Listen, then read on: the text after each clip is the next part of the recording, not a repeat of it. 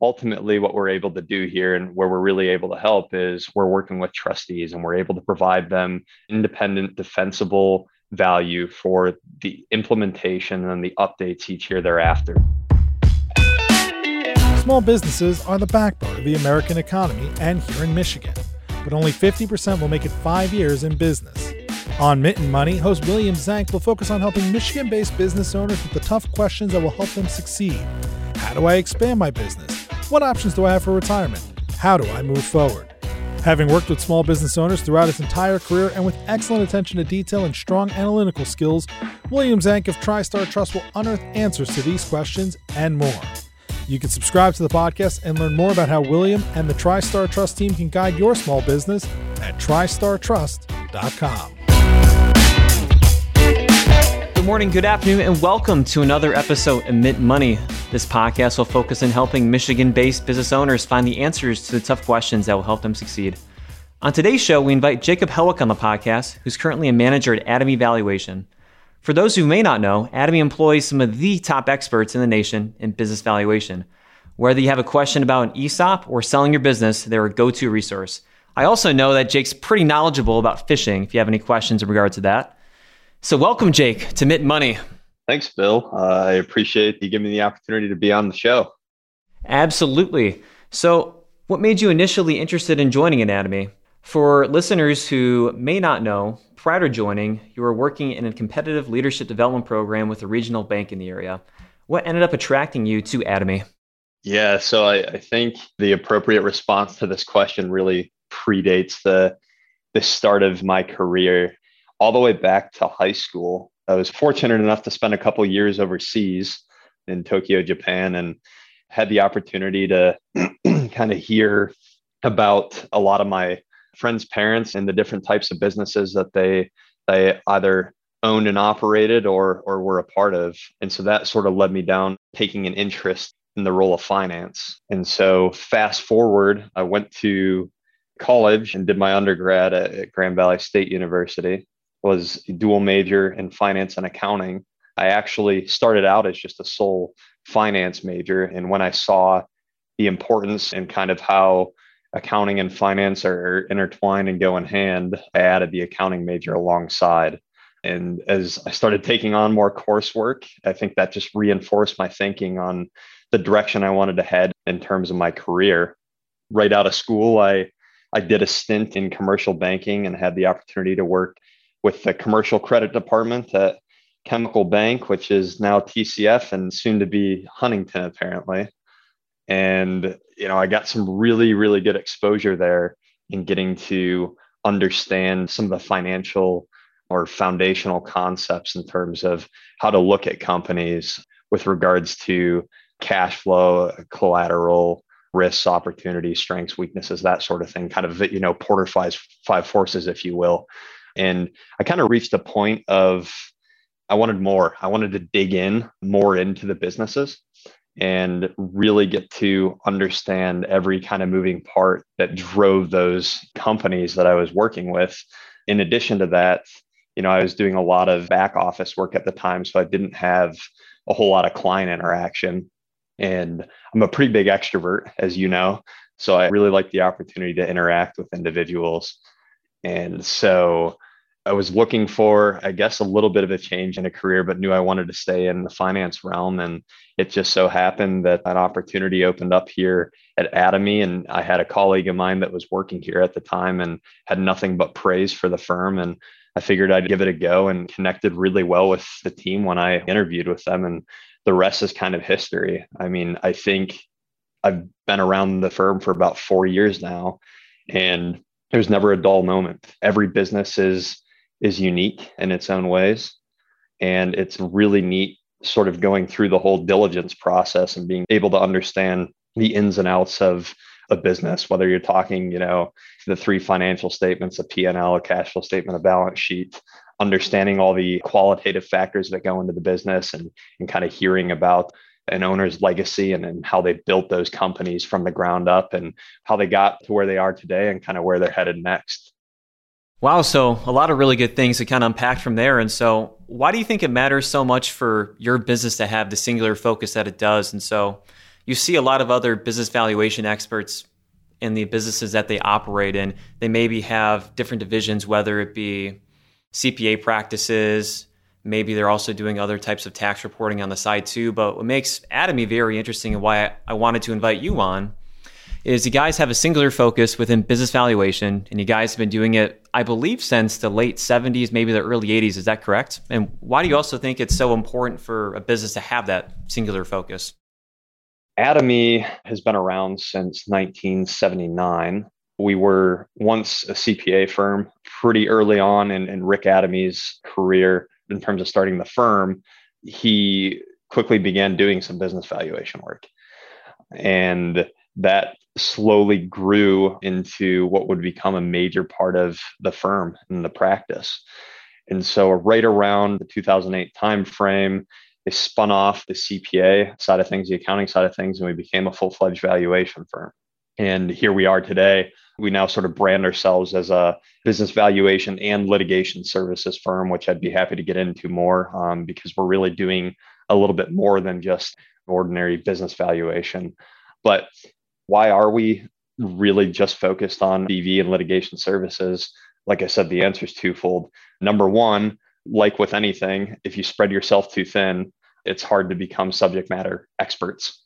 So, by being able to submerge ourselves in this space, it gives us ample opportunity to really dive in and understand what's going on in the valuation community, understand new trends and changes in terms of the markets and what's going on with tax reform and different regulations. So that's sort of reason number one. And then reason number two is, and probably the, the most important piece here, is our independence. By remaining a full fledged BV and litigation services firm, we can maintain our independence. And that's really, it's particularly important whenever we're dealing with dispute resolutions and whenever we're potentially being scrutinized by a third party you know we do not want any subjectivity coming into our valuations or we want to mitigate it to the best extent possible because we really want to be able to provide an objective opinion to our clients. Absolutely. I think that independence you know can just say so much about the firm being able to go take out what is the opportunity and option to have the, those other divisions for you and be able to go make your money but rather have that option be able to go focus what you said, litigation services and BV, just to make you guys more wholehearted, more independent at the end of the day. So that's that's a very interesting answer. And so, what are some of the biggest problems that you guys help solve for your clients, whether it be an owner is transitioning his business to go sell his business into his retirement, or maybe it's some of the ESOP reporting that I know that we've somewhat discussed in the past too. So we we've got kind of a lot of practice areas, if you will, within our firm. One of them I kind of just mentioned broadly, not the practice area, but just in terms of how we're problem solving is dispute resolution, right? So we may run into a situation where you've got a handful of shareholders in a business and they're kind of butting heads, unfortunately, or it's time for one individual to get out and that individual can't come to terms on a price with the other shareholders. And so that's where we we sort of step in kind of act as, again, maintaining that independence and acting as that third party and providing this unbiased opinion of what we believe the value of a company is. The same thing on the divorce side. So, all of our experts at our firm are they've got a significant testimony experience and and act as an expert witness pretty frequently so you know if we're willing to defend our work product all the way through a trial in the courts and then you know on the esop side and it's something I dabble quite a bit in. It's pretty neat being able to be a part of ESOP implementations and annual update work. And for those who will be listening to this podcast and might not be privy to an ESOP, an ESOP is an employee stock ownership plan. And it's a really neat opportunity for individuals to participate in sort of a new form of retirement. And the benefit that those ESOPs can pay out often exceeds a normal contribution level like a 401k. You know, I think kind of the average across the 50 states is somewhere around four and a half percent of payroll in a given year, give or take, maybe a little higher, maybe a little lower. An ESOP can be the benefit that an ESOP can afford to pay is often well in excess of that. and it gives employees an opportunity to share in the growth of the business that they're working in. But I think ultimately what we're able to do here and where we're really able to help is we're working with trustees and we're able to provide them independent defensible value for the implementation and the updates each year thereafter so the reason that you know evaluation needs to be done for esops is that there's not a liquid market right they're not publicly traded companies under most circumstances. Generally, we're dealing with privately held companies. So, you know, they need that value to understand a company's worth and deliver on that stock price every year to those employees. I think that, you know, really benefits the trustee who's overseeing the employee stock ownership trust in gaining comfort knowing that the stock price they're using to determine how shares and value are allocated to participant accounts they can sleep at night knowing that it's a sound value. So, Jacob, outside ESOP reporting, what are some of the other services that Atomy offers? Yeah, so great question, Bill. We're pretty diverse. We've got quite a few practice areas, and I'll try and keep it high level and sum them up concisely.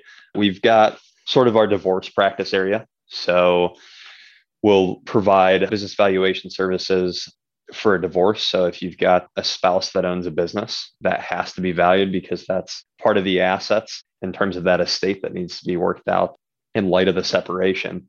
That's our divorce practice area. We do a fair amount of financial reporting work too. So a lot of ASC 805 engagements, which is business combinations. So purchase price allocations. Whenever a company acquires another company, there needs to be opening balance sheet accounting and often there are intangible assets like a trade name or or customer relationships for instance that need to be valued and we'll value those intangible assets and we'll work closely with the auditor to work through that whole process. You had asked a question earlier about problem solving and i think that's kind of where we really step in on the financial reporting side is company sends us over all uh, all of the information necessary to complete the financial reporting work but then we we sort of step in and facilitate and handle all that conversation with the auditor. So what we'll do is we'll provide our work product. The auditor will scrutinize it for lack of a better term and review it and the auditor will come back with questions and and we're prepared to answer those questions to make that process as seamless as possible for a client we also, on the financial reporting side, do a fair amount of impairment testing, goodwill impairment testing. So that's ASC 350 and 360 work. And that's kind of financial reporting in a nutshell. And then more kind of the standard BV. We spoke a lot about ESOPs, so I won't dig into that anymore. But we do a lot of gift and estate tax reporting work. So when someone is gifting a business interest, say to another family member, that creates a taxable event. And that taxable event, of course, needs to be reported to a third party, which is the IRS. And there are often discounts associated with it, especially when it's a minority interest.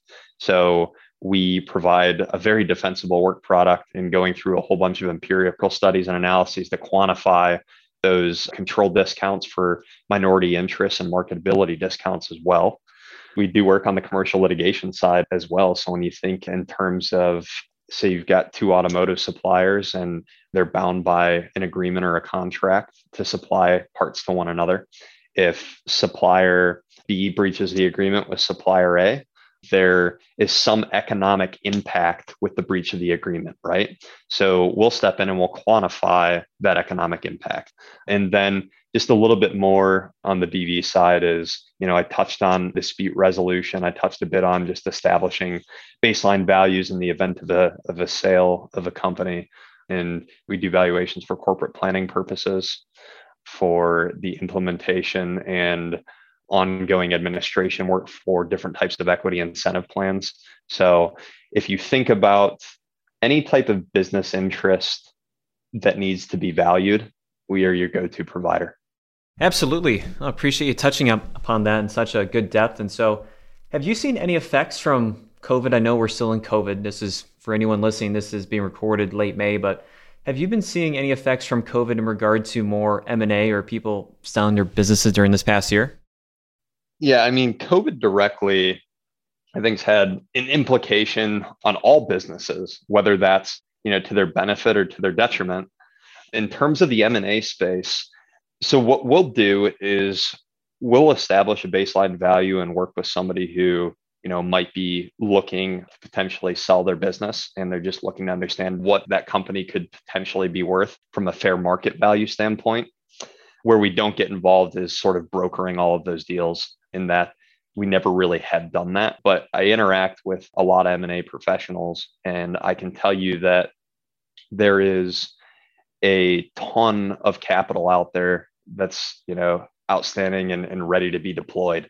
So you couple that with being in an era where we're dealing with a pretty substantial baby boomer population and those you know many of those are business owners and those business owners are getting older and they're looking for different exit opportunities and different exit strategies.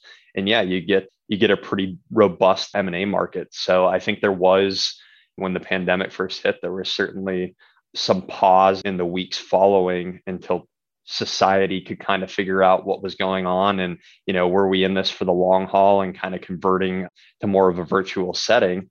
But the market remained pretty hot for lack of a better term from from my understanding. So a follow-up question based on that and so if i'm a business owner and i own abc corporation i'm looking to potentially sell it within the next three to five years. What does that typical timeline look from okay i'm looking for someone to help me sell the business so maybe i go reach out and contact you what does that typical timeline look like from when I first initially reach out to you and we have our first initial conversation to the actual date of, okay, now I can sell my business and now I'm happy and now I'm in retirement? Well, so a lot of times what will happen is if a business owner reaches out to us and they're looking at, you know, maybe potentially selling their company down the road, we'll work with them to, you know, maybe let me back up a company would reach out to us or a business owner would reach out to us and establish you know that initial point of contact initial relationship and engagement letter would go out. We would sort of go through the process of you know initial diligence collecting all of the financial information and qualitative data that we need. We'd have a diligence meeting go out and visit with the client get to see the operations of the business do a deep dive into their financials and get a better understanding of, again, all qualitative and quantitative factors relating to that company. From there, we'd go back and, you know, sort of build out our financial models, you know, form some conclusions. Typically, from a valuation standpoint, our general turnaround is four to six weeks from the date of receipt of all of that information. And, you know, after that four to six week period, a draft's been delivered, a client has ample time to review it. We'll have a follow up draft meeting to walk that client through the analysis and make sure they understand all of our assumptions and sort of the thought process that went into it. We finalize that and they've got a baseline value established. Now, from there, if they haven't already, they're probably going to be looking at getting in touch with an M&A attorney potentially, depending on the size of the business. If they've got a potential buyer lined up, it's a lot more simple to just work with an M&A attorney. You don't have to go out there and look for a business broker or an investment banker.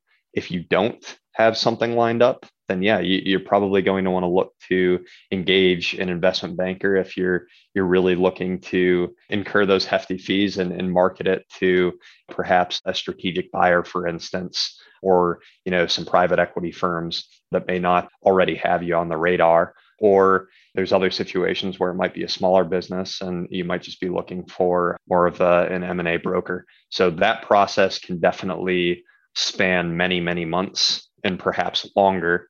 You know, I can't give you a definitive timeline since I I'm not on the IB and brokering side, but yeah, it can be a strung out process. But if you have sort of your marching orders and all of your information in place and you're taking the proper steps, the process can usually go a lot quicker. Perfect. And so, talking a little bit more just about ESOPs one more time, I understand that Atomy does a lot of work in ESOP, as we've been talking a little bit so far in the podcast. So much, in fact, that you guys do this nationwide. So, how did your firm become a go to expert in this field?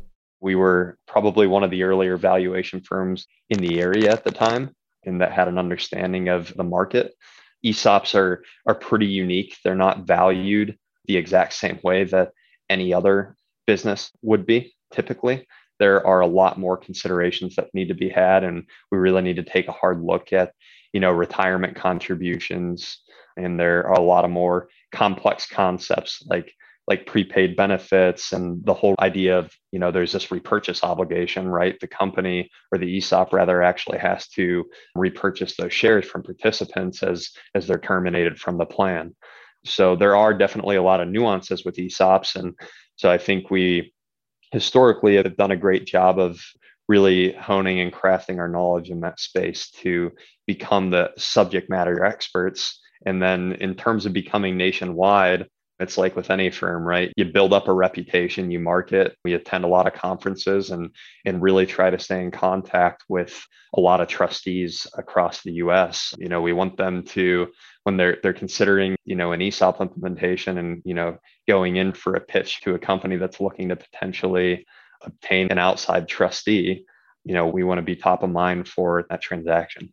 Absolutely. You know, just to kind of sum up what, at least what I got out of it, kind of sounds like you guys have just been around for such a long time, building up that reputation to where you are now. It's just kind of rolling a snowball down a hill. Eventually, that snowball, which may have started out pretty small, can get pretty big, pretty sizable, and be able to build up your reputation to that point, too. So, absolutely. So, I know I mentioned this in the introduction. You obviously like to fish. What are some other hobbies? You know, maybe if we want to just talk about fishing, we can also do that. But what are some things that you like to do in your free time? I am a very big outdoorsman. You know, I spend a lot of time on the water in the summertime, spend a lot of time in the woods in the fall. I like just about anything with a motor in it, whether that be, you know, off roading and, you know, on ATVs and motorcycles and that sort of thing, all the way to tearing apart something and kind of rebuilding it. I also really enjoy home improvement projects. I spend a lot of time. I have a I live up in, in Sparta currently, and I've had that house for about three years now. And there's not a day has gone by where I haven't worked on some project or been in the midst of some project on the house just because it's it's something that I enjoy doing. I enjoy we put a pretty good sized garden in last year and we've done some gardens in past years as well. And, and so I really like to get out and enjoy doing that. And, you know, outside of that, really just spending time interacting with friends and family and, and getting to know new people. Absolutely, all fun stuff. And I can definitely attest to all the home improvement that you've done over the years, whether it's roofing, putting a new bathroom. I mean, certainly sound like the handyman to go call if anyone has an issue. Yeah, I do my darnest to perform a good job. I mean, I do it all in my own house and I have to live with it every day. So I tend to be a little bit meticulous in that regard, but you know, it's not always easy along the way. I've I've had to learn as I've gone and I've made mistakes and I've learned from those. And, you know, the next time you go and do it, you get a little bit better. I think I've put like half a dozen doors on my house and I had no idea just how challenging it would be to do door installation. And so, you know, the first one, it took me about four times as long as I thought it would the second one it took a little less time the third the fourth and they looked a little better each time right? And then you can go back and fix you know the first few that you did. And so yeah some of it's just trial and error but i enjoy doing it. And of course over time you get better and better. So for the listeners out there who want to learn more about yourself or want to learn more about atomy what are some good resources for the listeners? Yeah so we are we are all over social media. I think just about any form of social media that you can think of. We've got a pretty big presence on linkedin we're very active on it. We've been doing a lot more blog posting recently. We've had hosted webinars in the past. We do that periodically. And if you follow us on LinkedIn, just under Atomy Evaluation, you'll be able to kind of stay caught up with the current times and understand what's going on in, in the BV world, in litigation services world. So, yeah, I, I think the other big thing is we, of course, have a website, and I probably a little biased, but I feel like we've got a pretty well built out website that provides an in depth overview of the different practice areas that we're involved with. We've got some pretty unique case studies on there as well and contact information for all of our experts, including myself. Good. Appreciate it. Thank you for mentioning that. So, thank you for listening to another episode of Mitten Money. Please don't forget to follow our podcast so you don't miss when new episodes drop. Thanks, Jake. Yeah, no problem. Thanks for having me. You've been listening to Mitten Money sponsored by TriStar Trust. Subscribe to the podcast and learn more about how William and the TriStar Trust team can guide your small business at tristartrust.com.